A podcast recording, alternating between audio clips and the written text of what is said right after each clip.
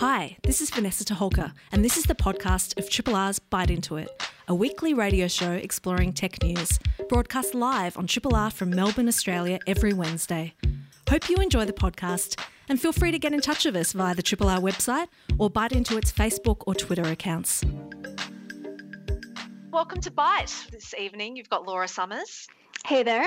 Hey, and Mister Dan Morganti. Good evening. And I'm Vanessa Toholka. Thanks for joining us. So first of all, thanks to everyone who's been subscribing during Radiothon. You've still got a little window to subscribe up to Wednesday the thirtieth of September. We appreciate all of you. Thanks for joining the family.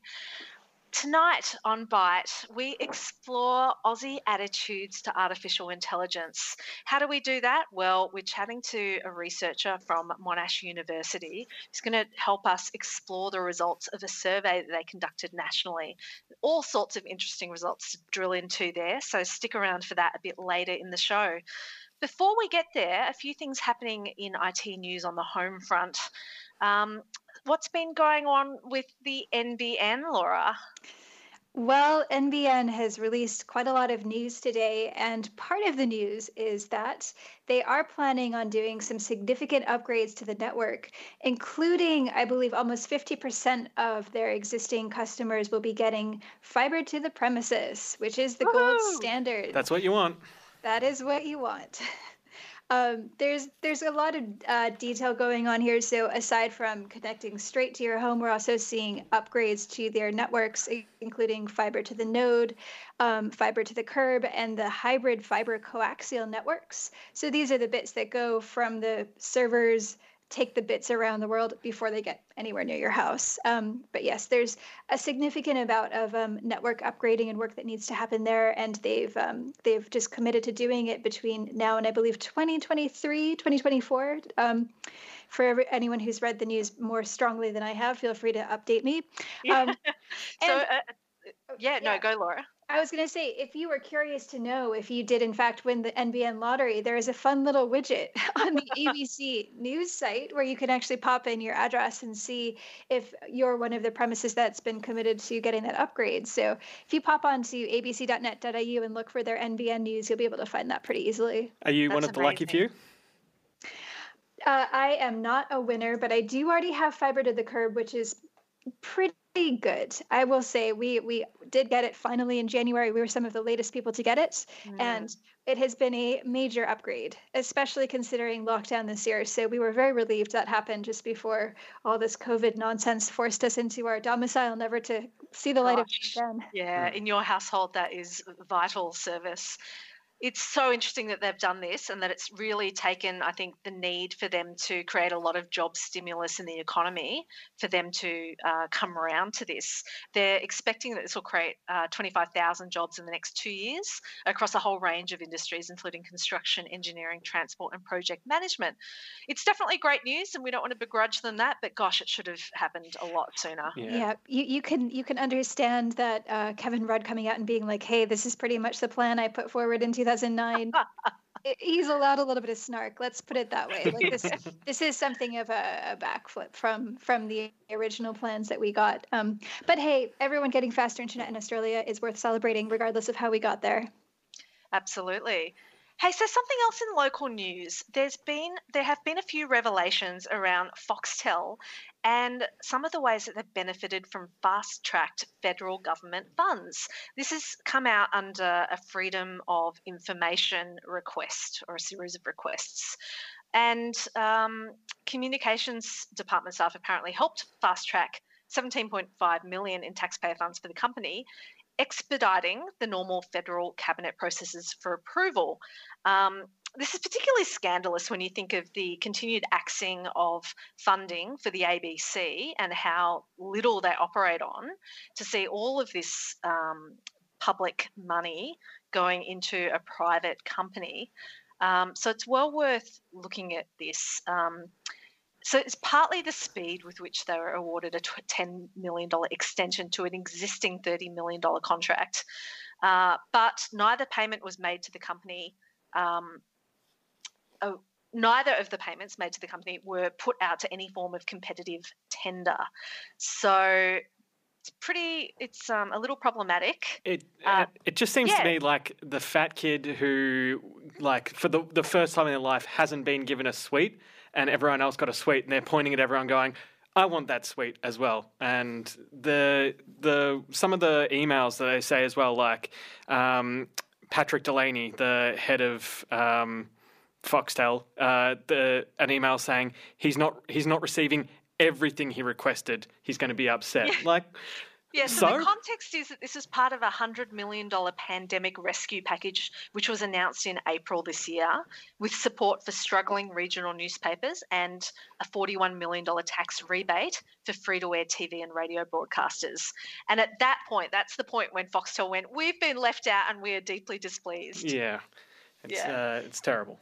Uh, it, it, um, it, it, the, the speed with which they, they went from we're unhappy to suddenly we've got quite a lot more money was also alarmingly fast. Um, as I'm interpreting this string of emails that they talk through in this piece, it looks like it's like barely ten days from them essentially whinging that they didn't get like a handout in this package to them suddenly having an extra chunk of cash, um, which is like, you can imagine how long it would take for any regional broadcaster, for the A B C, for just about any other news media outlet to go from putting in an application or trying to get some support to the time they would see those funds. It would be months, if not years. And and it sounds bad, right? But it, it it turns out that according to federal cabinet's own rules, it actually is bad because they're breaking what's called the ten-day rule, which was intended to improve governance by making sure that cabinet gives enough time to assess submissions um, to prevent exactly this sort of thing. Like this sort of um, expediting of cash doesn't allow enough oversight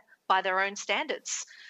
Anyway, well worth reading into if you're interested in um, media ownership in Australia. And at least we'll know that uh, reruns of Seinfeld will be safe for a little while longer. I'm not sure how well those have aged. I'm sorry, yeah. Seinfeld fans. Uh, it was amazing in its time. So on to the, the future of social media, perhaps. What is going on with TikTok? Dan, have you gotten across this? Um, yeah, a little bit. I mean, I'm not a big user of TikTok. What about you guys? Oh, look, I'm too old for that, Dan. Yeah. yeah. I'm going to be totally honest. I have TikTok installed on my phone, but I don't have an account. What so sort I don't... of... Okay, I was going to say, yeah. what sort of security advocate are no, no. you, Laura? I... I am a totally half-assed security advocate in that I have a few friends who specifically pick out TikToks of funny cats and dogs, and this is the only way I can see them easily. Um, but that said, I refuse to create an account with them because I don't want them to be able to like plug into all of my historical data online. So I'm, I, it's it's a terrible compromise. But that said, TikTok is used by many, many people over the world, including lots of young people, especially in the U S as well as here. Um, so the, the future of the company really matters. So there's been a, a change in this like ownership stoush. Um, Dan, do you want to like tell us a bit more about who's entered the ring for possibly getting a reasonable chunk of TikTok? Yeah, so U S computer firm uh, Oracle uh, and the retailer Walmart uh, pro- proposed a joint venture um, called TikTok Global, which would see customer data move to U S-controlled infrastructure, which um, would allow TikTok to continue operating in the U S, um, which comes after Trump had earlier ordered TikTok to be removed from mobile app stores, and um, but enforcement of the order could, uh, could be delayed if the Oracle Walmart deal goes ahead. Um, yeah, what's really interesting, I think, is how much is not answered by the news that's come out to date, uh, because things keep changing every time we see this reported on. It's like, at first, we're going to ban TikTok. No, no, we're going to let a U S company own it and then it'll be okay. Wait a second, if ByteDance still has control of the new company, then that's still not going to be okay and we're going to get it out of here. Um, How much is the deal costing people? We don't know. You know, things keep going back and forth. Um, what's the joint venture agreement look like? Things keep going back and forth. It's um, yeah, it's Trump, a real yeah. challenge. The, the challenge of reporting on Trump when what he thinks about the world changes every five seconds is probably adding to the complexity here. Um, but one thing that was reported just now, which is a weird additional, it, it, it almost seems to me like an intentional effort to sort of collapse this deal, is Trump saying he wants, in addition to um, Oracle and Walmart paying a significant amount, twelve billion dollars, to have a stake in this TikTok Global venture. He wants them to also throw in five billion dollars just for him um, to create an education fund to teach American children the real history of our country, in inverted commas. It's no Bell fund, is it? Yeah. Well, look, you can imagine that if you're a big tech co and you're chucking six billion dollars towards something, then saying, oh, hey, just throw another two and a half billion in there into the pot. It's a, it's a significant ask. And, you know, like no one has a lot of spare operating cash at the moment. It's a bit of a tough time for just about everybody. Um, look, I'm not saying that they can't afford it, but I would be surprised if they agreed to that. And if they didn't, that's an easy way for him to kibosh the deal.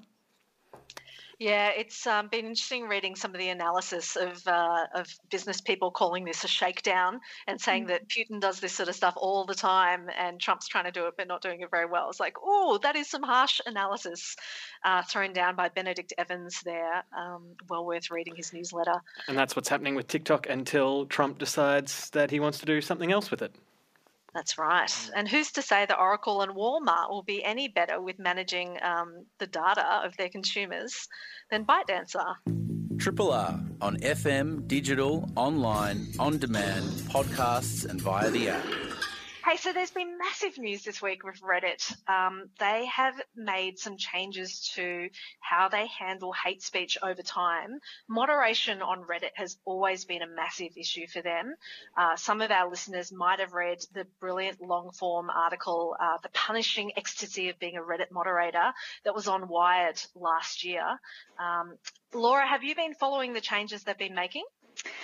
Yeah, absolutely. In fact, I'm pretty sure that Warren and I were able to report on it when they first went through that big round of culling. So you may have heard that a couple of really popular subreddits, including r/TheDonald and, um, oh, what is the other one? Uh, maybe r/Red... Red Scare, which is based on a popular podcast, um, but has weirdly attracted some very vitriolic, very problematic speech. Um, and they, they did, in fact, go through and ban a number of um, problematic subreddits. And interestingly, what they've found um, subsequent to that ban is that there's actually been a noticeable decrease in toxic comments.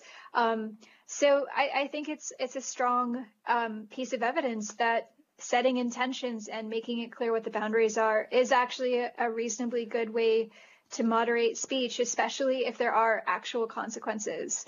Um, so in the piece we're looking at, we can see a graph where you can see the time subsequent to this wave of banning. And you can see like this like lovely little chart where the um, the toxic comments just like kind of float down and down um, day on day, which is it's pretty strong, strong um, feedback. Um, And and if you're not sure what is toxic speech or what are what sorts of things are they talking about and what were they looking to ban in terms of these subreddits, um, they, they had three major categories. Um, so one is subreddits with names and descriptions that are inherently hateful. So words that are considered pejoratives um, or just, you know, like wolf whistles for white supremacy, that sort of thing.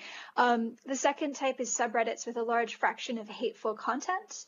And the third is subreddits that positively engage with hateful content. So that could be a good description of the Red Scare podcast. Um, so, so they may themselves not actually be trying to push these agendas, but they don't necessarily um, make it hard to have those conversations in their subreddit either. So they may just be very permissive moderators, very like lax, or also just consider this is part of free speech. But then Reddit has said, we, we think this has gone beyond that kind of free speech, um, acceptable free speech space into something we really don't want to encourage or host on our platform. Um, is anyone else? Uh, like I'm a pretty obsessive Reddit user. I, I'm going to admit it. It's probably a little bit bad for my brain. I'm sure I have some some like weird nightmares, to be honest. I read a little bit of "Am I the Asshole?" before going to sleep, and that sometimes finds its way into my dreams. Um, uh, but yeah, I, I think it's really interesting news, and I think it's perhaps positive for us to consider in terms of what is possible to do um, in, in crafting communities. I'm I'm a big Reddit user as well, just a lurker. I'm I don't post or anything, but it's like this isn't the first time that Reddit has tried to take care of these issues. Like uh, maybe a year or two ago, they really tried to crack down on um, incel subreddits and you know harmful um, subreddits directed towards young men and who um, were sexually frustrated and things like that. And I think there is. There's been a huge overlap between uh, people who were posting on those forums and people who moved to uh, Reddit's subreddits like the Donald. I think um, Reddit is trying its best, but at some point they're really just putting Band-Aids over a gaping wound, which is that a lot of the people um, migrating from one shutdown subreddit to another shutdown subreddit, and it's like it's for for how large Reddit is, it's also very compartmentalized. So I rarely come across anyone who is hateful or um, you know, in the pop- most popular ones like are funny, which is just a picture memes basically, yeah. just pictures and memes. Yeah. Um, like comments get deleted or you know users get banned. So it's it's hard to come across this stuff if unless you're like really sliding down into it or you're actively seeking it out. Um, but yeah, I'm just glad that Reddit is like it's it's trying to um, clean up its image and its website, um, and you know taking a much more responsible view of their platform as opposed to certain other social media platforms, a la Facebook, for example. Mm. Yeah, they're, they're not promising to fix the problem outright, but they're certainly willing to engage with it. And I think um, taking some responsibility for their role in promoting and, and hosting and giving a home to this kind of hate speech. And I think that's certainly a more responsible approach than what we've seen from Facebook and their sort of very hands-off, not not my circus, not my monkeys kind of attitude. Yeah. Um, and it's important to keep in mind that these sorts of platforms, Reddit, um, Facebook, instead TikTok, and then the darker spaces of the web, the four chans and eight chans and alt chans of the world, like where they're only seeing increased use since we've gone into this pandemic. Um, so apparently um, there's been up to fifty percent increase of online communities this year since this pandemic um, started. So there's an interesting piece on Washington Post about the sort of pain and difficulty for sort of volunteer moderators trying to keep their individual communities civil, you know, constructive, and, and like their their sort of individual roles in trying to moderate speech. Um, and it's it's just sort of mind-blowing to consider just the amount of text, the amount of speech that's being generated, and the idea that individuals should be like tackling this is almost it's almost like, you know, standing in front of the shore, like holding your hands out and trying to hold back the tide. It's just so much work. Um, And, and you know, not to say that I'm pitching automation, because as we all know, the capacity of our machine learning and N L P systems to d- correctly detect hate speech is actually uh, way lower than we would like it to be. And it's it's uh, it's likely to moderate or deny speech that is totally fine or is just left of center or, you know, just quirky, as it is to actually pick out the, the wolf whistles and the really problematic speech. Um, and interestingly, this is like a sort of contextually, this is about that that sort of difficult and uh, nuanced problem of the way that language morphs over time, the way that, like, you know, you could say, you, here, here's an example. Um, up until, you know, maybe a year and a half ago, I could say all lives matter. And you'd be like, sure. Okay, that's a weird thing to say, but sure, you wouldn't, it wouldn't be problematic. Yeah. But if I said that now, you'd just be like, Laura, you racist. Read the room. Yeah. Read the room. Exactly. Like, what, what the heck is wrong with you? Um, and, and you'd understand the context, the sort of manifold history behind that word and why it's so problematic to say, like, all lives matter, and why that's like pushing back and pro white supremacy, et cetera. Um, so, so like we have to we have to understand that these things morph and change and evolve very rapidly. So any N L P that's been trained on a data set that's even six months old is immediately like behind the curve. So you can't imagine any way for this to work that doesn't have active learning, that doesn't have like continuous like data inputs, and that doesn't have very strong moderation from the people who are putting that data in to be like, this is a problem, this is okay. Yeah. Um, and yeah. Th- this may not be like the biggest issue as well, but they've also um, highlighted the, that they're like proponents of free speech up to a point. Like the um, they're trying to take on hateful subreddits, but not taking on distasteful subreddits. So they're actually distinguishing between, uh, you know, things that are actively encouraging hate and just things that, you know, are a little bit weird or, you know, left of centre or, um, which I think kind of gets swept under the rug, this free speech argument yeah. th- these it days. It can be hugely problematic, can't yeah, it? In this like black and white society that we're finding ourselves in these days, where it's like people only want to see their own view. Um, I think, yeah, the, the fact that they're also focusing on that as well is super important. And it's not just like they're actually trying to create a, um, a place for discussion or, you know, for what whatever quirky, weird interests you have that some may find offensive. But, yeah. you know, it's not um, just because they find it offensive doesn't mean that it's uh, you're hurting anyone or... Um, yeah, yeah. I think that's that's and, hugely and important. And I'd as well. say it's twofold. There, you sort of said where people only want to hear their own views, but I think we could also say that so many of the algorithms kind of push um, higher levels of engagement with their content online, encourage people towards more and more extreme views than what they already have. So they push them along that spectrum, yeah. and and that's you know a huge part of the problem. Yeah, absolutely. And the, I think that. Uh, I would say that we're all on the left-leaning side of things, so I'm always interested to see how people get pushed towards uh, the alt-right or, you know, at least more right. I guess it depends on your your original leaning and how much further you get pushed along your side of the spectrum. Mm.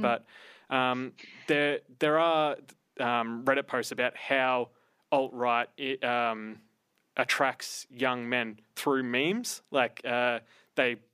you know, present... Yeah, famously um, Pepe the Frog. Yeah, absolutely. Yeah. And there's a documentary coming out about that that I'm really oh, interested... Really? Yeah, about the creator trying to reclaim the, the yeah, he's art. He's devastated, isn't he? Yeah. That his frog has been misused. Yeah.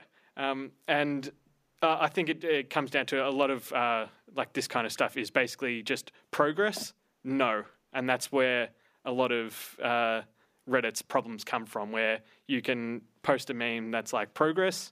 No. All the answer has to be is no, and that pushes a lot more people towards, alt, or, you know, young, vulnerable men in this yeah. case towards alt-right um, sensibilities. And it's interesting, isn't it, that that is, you know, they've distilled down a conservative message to progress no. Mm. Or it's mm. it's like a very uh, easy slalom to go down. You start with one meme, it leads to the next meme, and then eventually they become more and more politically charged and attract uh, the lols that way.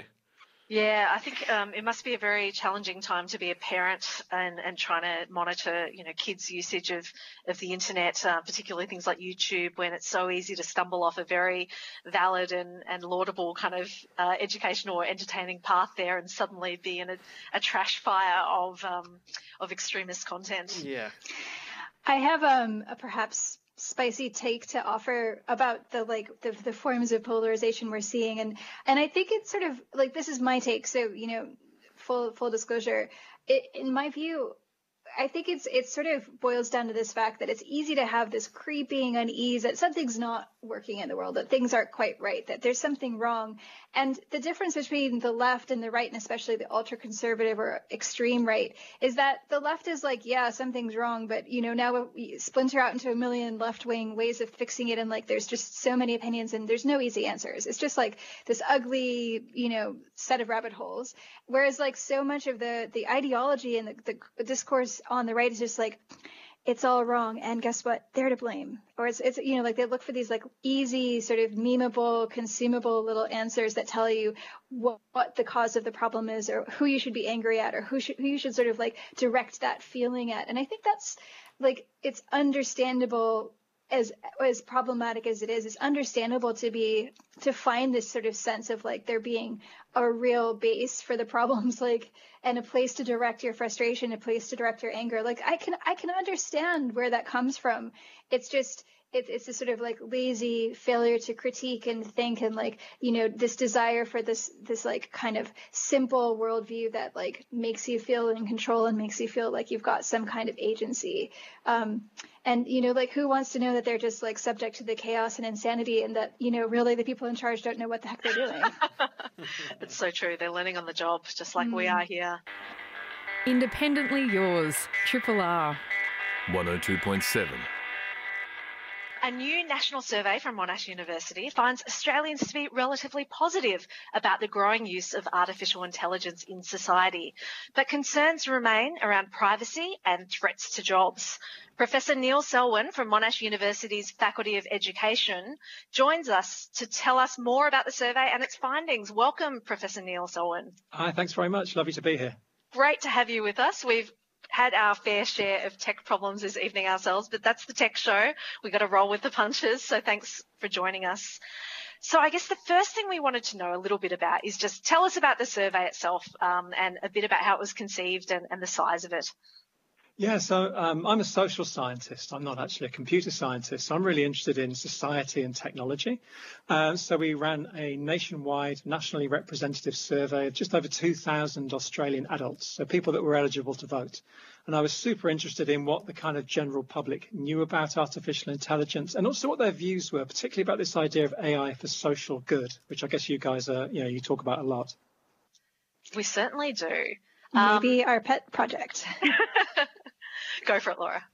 Oh no, I, I'm oh, I'm, so, okay. I'm so curious about um, the the size of the this piece of work and um, you know the the scope of the number of topics you touch on. It's it's really a pretty serious piece of work. Um, can I ask how did you how did you sample people? How did you find people to participate? And and um, how did you find? I, I know as someone who does a bit of research myself, it can be very hard to get people to take a three question survey, and it seems like this would be a bit more than that. So how did you find it? Was it challenging? Did it was it difficult to get people to um, get all the way through the sort of scope of the survey? And um and yeah, how how did you find people to participate? Well, there, there's we, we were following in the footsteps of a few surveys. I mean, there was a big um, Oxford University survey of the states done a couple of of years ago with two thousand uh, people, and a lot of these surveys, and ours did as well, use online panel surveys. So these are people every month that are representative of the general population, um, and market research companies, universities can use them as a kind of as a, a, a pool of people to draw upon. Um, when we actually kind of got our slot with the panel, we were told that actually people would be super interested in this, because I thought seventy questions on A I would bore everybody witless. They said, no, no, no, normally they're answering questions about cheese or cars. So it's actually asked about it. And you're right. I mean, we were expecting dropouts, and we had things in the survey that kind of kept people going. Um, and we, we had a really good response rate. Um, and what was interesting as well, and this we might come to this uh, later, I was... I had no idea what people would know. So at the very, very beginning, we asked people, you know, do you support the idea of A I? And then after the survey, which is about twenty minutes long, and it has some quite in-depth stuff about how A I could be used for, for kind of good and bad and social goods and need for registration. At the very end, we said, having been told all this stuff, what do you now feel about A I? And so one of the things we found was even after taking it on a twenty-minute survey with seventy questions, people were quite prepared to change their minds, which kind of got us to one of our main findings was that, yeah, if you give people information and a little bit of public education about A I, people are willing to kind of take it on board and, you know, make their own decisions, which is really, that was a really surprising finding. Gee, if only we could provide more of our information in survey form than in social media form. Maybe that would work for us. Um, so just let's walk through from the very beginning here. Um, when you've got a, a newbie survey taker, uh, did you think that many of those surveyed grasped the breadth of influence that A I could have, or did they tend to focus initially on, say, a specific use case and, and really tie A I as a concept to something perhaps out of um, out of you know cultural artifacts? Sure. I mean, the first thing we did before we actually kind of told people and gave people definitions of what A I was, just said, what do you understand? What's the first thing that would come to mind if you were asked about A I? And we got some really interesting responses there. I mean, surveys that have been done in the past often find, as you say, these kind of cultural signifiers. So people will mention movies or specific movies. Terminator comes up again and again. And there's another really interesting piece of research I found, found that every uh, decade has specific things that people will point to. So in the eighties, it was kind of um, kind of Star Wars and weapons and chess. And in the nineties, people had moved on to kind of Google searches. And, and today it's autonomous cars. So it's the next big thing in A I. So we had a, we had about thirty percent of people gave responses that were pretty broad, and robots was a very kind of generic thing that people would talk about. But one of the things I was very pleasantly surprised was that there was a high level of more advanced question, uh, more advanced kind of answers. People that actually kind of grasped the basic idea that it's computers using data and learning from data to make decisions uh, when presented with more data. And in contrast to other surveys that have been done around the world, we found slightly slightly higher levels of kind of more more kind of plausible explanations of what A I was, which was great. I mean, that's a basis to be working from. And once we gathered what people thought it was, we then began to say, well, actually, A I is X, Y, and Z, and it can be used for A, B, and C. What do you think? And as I said at the end, we kind of then asked people to reflect. So people were actually a little bit more, um, there was a bit more kind of public un- uh, awareness and understanding than we probably expected. Would you would you say that um, the public's understanding of the applications of A I and the sort of potential goods and harms was was um, you know like conversant with the pace of change, um, knowing that like as someone who's working in A I, you might be following one specific field and still not be able to keep up with the research. Like it's a it's I think a genuine like serious concern that like what's actually possible and how we talk about that in the in the general public. Um, there's there's like a significant lag, and we know that it can be very hard to express the subtleties and the, the changes that are happening, like sort of pacing, pacing um, week on week, month on month, year on year, um, particularly in the past decade. Well, absolutely, you're right. And one of the things that we were really interested in doing was saying, well, actually, people that work in A I don't necessarily have a kind of nailed on definition of it. So it's really interesting to kind of see what public understandings were. And we're not saying that the public are wrong and experts are right. I mean, there has to be some kind of mutual dialogue between the two. It's really interesting that people think of robots and robots taking jobs when a lot of people in A I don't even think about um, replacing jobs. That's not what they're in, in it for. So we weren't going from a deficit approach. You're right. Once we got past the kind of basic understanding, so we found a few things which are not surprising from the literature. So one of these things is, is the superhuman human. People often talk, tended to talk about A I in terms of uh, uh, computers at least being at the level of human intelligence. And as you as you know, you know, lots of A I is, is very kind of narrow A I, dumb A I. It's Siri and Google search. It's not lethal autonomous weapons. But people tended to look towards those sort of more future-looking things. The other interesting questions which we actually borrowed from the Oxford survey was a question about high-level machine intelligence or general A I, which is a big, as you know, is a big controversial area. A lot of people don't ever think it's going to happen. Mm-hmm. And we were just really interested, when do you think, in ten years' time, twenty years' time, fifty years' time? Um, so we were trying to kind of prod people into kind of these more speculative um, sci-fi type um, ideas of what A I was. Most people were actually quite happy to push back on that front and say, well, I don't really think there's going to be general A I in ten years. And I was surprised actually about half half of the respondents thought there would be within fifty years. But I mean, you know, by then, who knows? So yeah, people were kind of looking to what. So one of the things I thought from um, our findings was that there is a need to actually kind of demystify the kind of very prosaic A I that we have at the moment. Kind of get people thinking about the A I that's in their phone or in their laptop um, rather than things that might be five, ten years down the line, because those things that we have now are the things that we actually need to be kind of legislating or at least having a conversation about, um, not just imagining, you know, do we need to kind of ban lethal autonomous weapons in ten years' time? I'm much more interested in algorithms and, you know, systems than the, than the harm that they're doing at the moment. Um, there's there was a section of the research where you started to explore um, sort of the topics or verticals where um, M L might get applied and people's opinions on whether that could be used for good or if it's something that's problematic and they're concerned about it. Um, and I'm curious to know, how did you select those spaces to investigate, and how much did you um, sort of prep people to to know what it means or to give them any sort of sense of the pragmatic use cases of them versus how much did you lean on their kind of existing understanding of how is A I being used in medicine, for instance, or how is A I being used in your phone? Like, is, um, yeah, so that's, it, it's a really fascinating space, and it's, um, you know, any one of those verticals could like be a whole deep dive in and of themselves. So I'm, I'm curious to know, like, what did you, what did you sort of tease out from that aspect of the research? Yeah, I was particularly interested in this idea of A I for social good. I mean, that's one of the foci of, of the Mon, of the Monash Centre that we're kind of working for, and so we were interested about potential applications of A I for social good. And we, we had twelve different, um, as you say, verticals. Um, the way the survey works is quite neat. It only gives um, a respondent five verticals, and it makes sure that about five hundred people answered each one. So you weren't bored to death with twelve of them, but it gave fairly in-depth um, definitions, which we took from um, the Oxford survey, and also McKinsey have got a really good discussion paper, A I for social good. And so it would ask people about health, for example. Um, A I can be used to address health challenges, including early stage diagnosis, diagnosis, modelling outbreaks and trends. So it gives a whole range of um, examples. And then we ask questions about, well, do you think this is actually a good thing?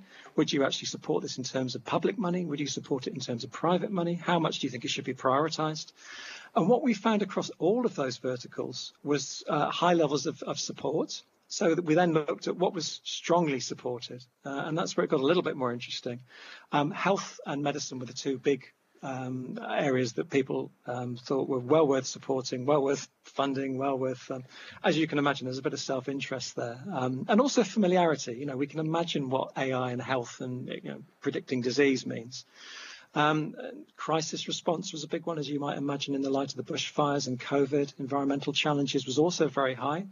Um, and for all of these, what was surprising was I'm a sociolo- sociologist, so I'm interested in differences. And I was convinced there was going to be differences between age groups and what party people voted for or um, income group.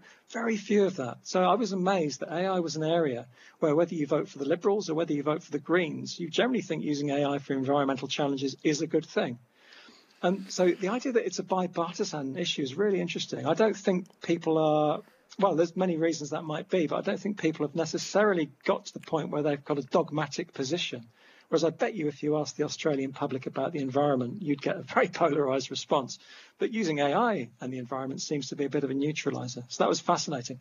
Um, the one vertical which people were less supportive of was really disappointing for me, and that was culture. Um, we described that use of the A I to generate um, art or music or film or uh, other cultural art, and people weren't buying that, which is a real shame because there's some great A I stuff around. Perhaps also a little bit of self-interest there. Possibly, it may be a lot of artists saying don't take our jobs, you're right. But it, so we were really interested in not just talking about you know, the doom and gloom things like robots taking jobs and privacy, but you know stuff that A I can be used for in a really good humanitarian, social or, or environmental um, issues. So Neil, how did the Australian results compare with those from the Oxford survey? Well, and, and other surveys as well. So this idea of people being prepared to change their mind was fascinating.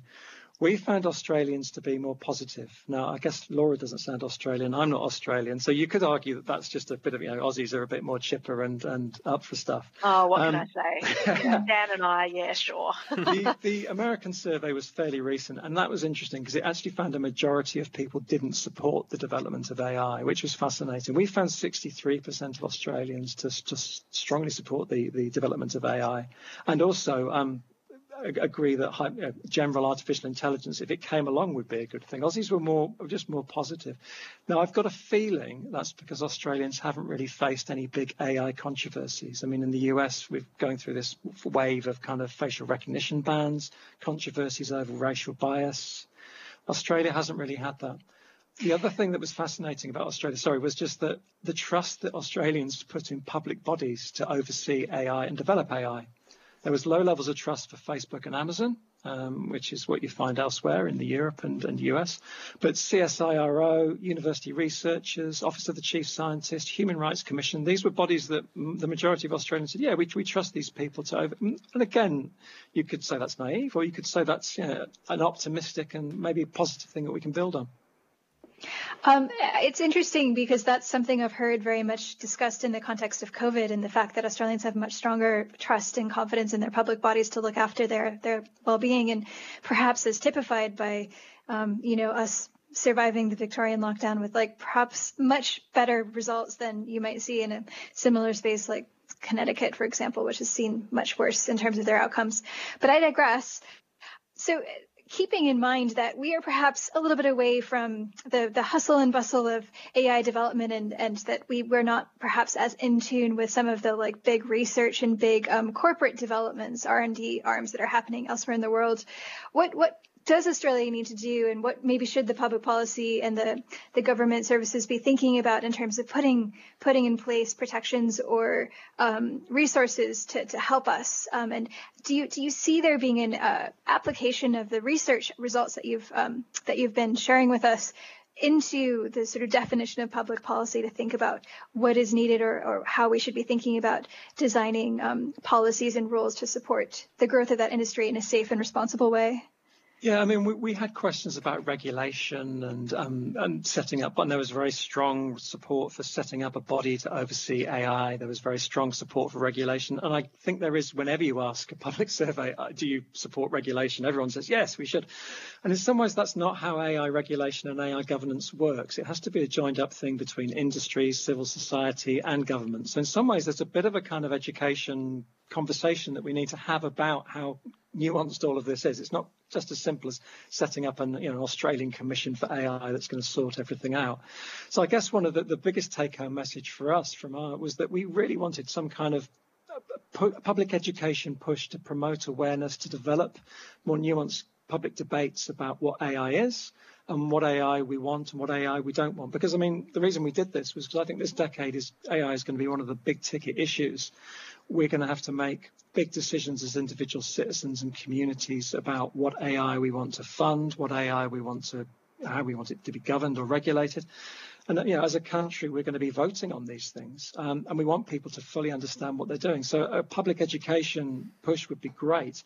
But I think one of the interesting things for me, because I'm super interested in issues of ethics and fairness, accountability, transparency, is maybe we need to row back a bit and actually first have a very basic public awareness campaign or you know, push for what A I actually is, particularly the narrow points of A I.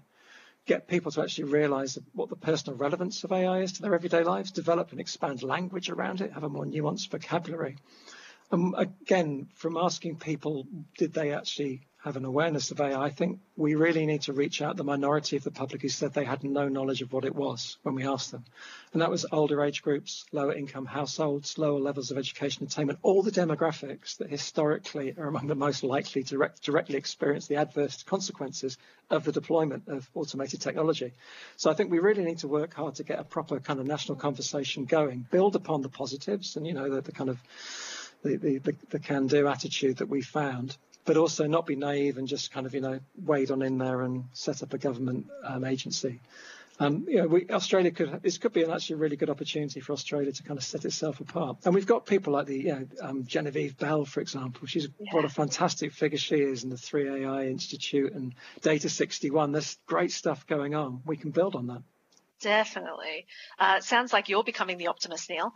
Uh, so when you've released the findings of this report, you've you've done so in the context of, of certain things, including um, the fact that government analysts are warning Australia is behind the international curve when it comes to building an A I industry that will require an estimated one hundred sixty-one thousand specialised workers by twenty thirty.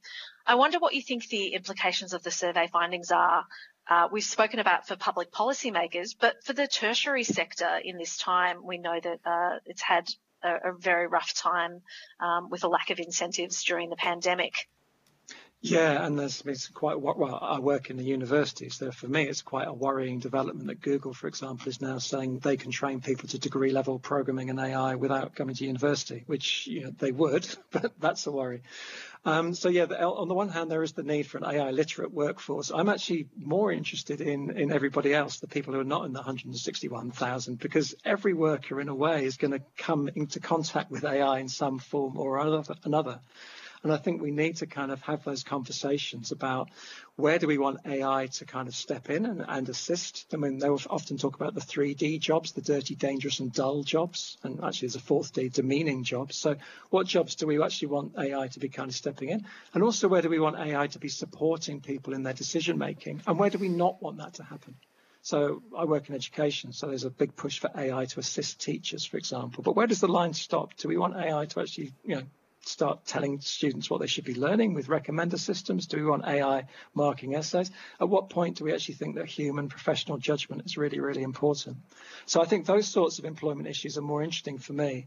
And also the fact that I want unions to be involved in this, because I think this is a huge kind of labour relations union issue, and unions have to be up to speed. So that's actually the workforce I'm more interested in. Yeah, sure, we need some top-level computer scientists with ethics and with social science, but we also need the rest of the workforce to engage as well. Absolutely. Well, um, I love how well considered your response to this has been and how much you uh, invested in bringing the public along on this journey. It's something that we really care about on the show, you know, the digital literacy piece and making sure that our communities all have a say in uh, some of the really fascinating changes that we're, we're looking at. Um, Doctor Neil Selwyn, thank you so much for speaking with us this evening. Um, where can people find out more about your survey and the report? Um, I knew you'd ask me that. I don't know. Find me on Twitter, so it's Neil underscore Selwyn, S E L W Y N. Perfect. It's uh, quite easy to find on the monash dot e d u dot a u uh, site as well. It's a fabulous uh, report. I'm still digging into the results there, so it's well worth your time. We are getting very close to the end of the show, and uh, Laura, I want to give you and Dan a bit of a choice. Do we want some weird news of the week or a couple of events and opportunities? What are you feeling? Uh, I well, always like weird news. Excellent. Mm-hmm. Uh, well, I have just the weird news for you. Laura, have you seen the little one I've highlighted there? Uh, goats on Zoom is about as... It is what it says on the tin, as you can imagine. Um, people love goats. People have to be on Zoom, so now there are goats on Zoom. I don't quite understand what this is. Sure. What this is doing, though, like, is it letting you use the goat as your avatar? No, like no, no. So what there is, there's a farm in the U K that has decided that they're going to diversify their offerings by oh. offering to add a goat as a call-in to your next. It could be Zoom. They're on Microsoft Teams. They're on Skype. They're on all sorts of things because uh, apparently people like doing yoga with goats, and now people just like to have their online meetings with a random goat there. I guess it's maybe it's like the sending someone a bananagram of the eighties. Maybe this is the the equivalent. You you add a goat to someone's meeting, and they, uh... the descriptions are really really mixed. Like it's chef's kiss. Like that you can look at the names and the characters of each goat. So Lisa, for example, is constantly hungry, angry and demanding, and on the call you can expect from her passive aggressive bleating, ferocious hunger, and lack of any form of patience or tolerance of everything, which basically describes me at the end of a long day of Zoom calls. So I'm down for Lisa. That sounds amazing. That is amazing. Hey, uh, we did want to share an opportunity this week that's tied into our topic of the evening. So applications are currently open for the Centre of A I and Digital Ethics Summer Research Academy. Uh, this is based at Melbourne University. It's uh, designed for twenty PhD and early career researchers to come together for a series of workshops, masterclasses and seminars over this summer to network, explore the challenges together, you know, collaborate over the, the pressing issues. Aim to provide participants with a shared understanding across disciplines, equipping them for their future research careers, and it is open to recent PhD grads, early career researchers, people who are into research as a career. Um, if you check out the C A D E website and look for the application for their Summer Research Academy, um, it should be pretty easy to Google. Perfect. Thank you for saving me from my terrible computer lag. It's been one of those sort of evenings, but that's all right. Hey, we want to say a massive thank you to our guest this evening, Professor Neil Selwyn. Very worth looking into the research Uh, that Monash have been doing into A I. It's just been really comprehensive and very community focused, which is excellent to see. Hey, thanks Dan and Laura for being my co-hosts this evening. Thanks to our Talks producer, Elizabeth McCarthy, for all the work she does helping us find amazing talent for the show. Hi, this is Vanessa Toholka. Thanks for listening to the podcast of Triple R's Bite Into It, a weekly radio show exploring tech news. Broadcast live on Triple R from Melbourne, Australia, every Wednesday. Hope you enjoy the podcast and feel free to get in touch with us via Triple R's website or Bite Into It's Twitter or Facebook accounts.